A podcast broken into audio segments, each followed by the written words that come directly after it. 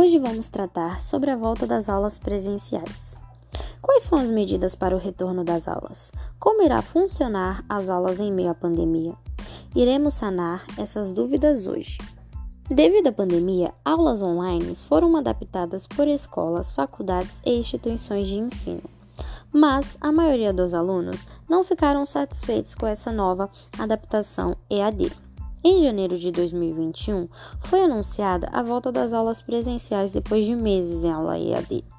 E foi mandando o questionário para os pais que conseguimos saber quem estava confortável e favorável para o retorno das aulas presenciais.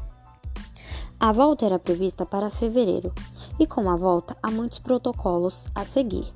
E alguns desses protocolos são: fileiras de assentos intercaladas, uma sim e outra não, cantina suspensa, revezamento entre alunos. Apenas 35% de alunos podem estar no ambiente escolar nesse primeiro momento. É obrigatório o uso de máscaras. Horário de entrada e saídas intercalados entre as turmas para não haver aglomerações. Intervalo dentro da sala de aula. E é necessário pedir autorização ao inspetor para ir ao banheiro. Assim, evitar muitas transições na escola, e entre outras medidas necessárias e cabíveis nesse momento. Nos diga você, nesse momento, prefere aulas presenciais ou online?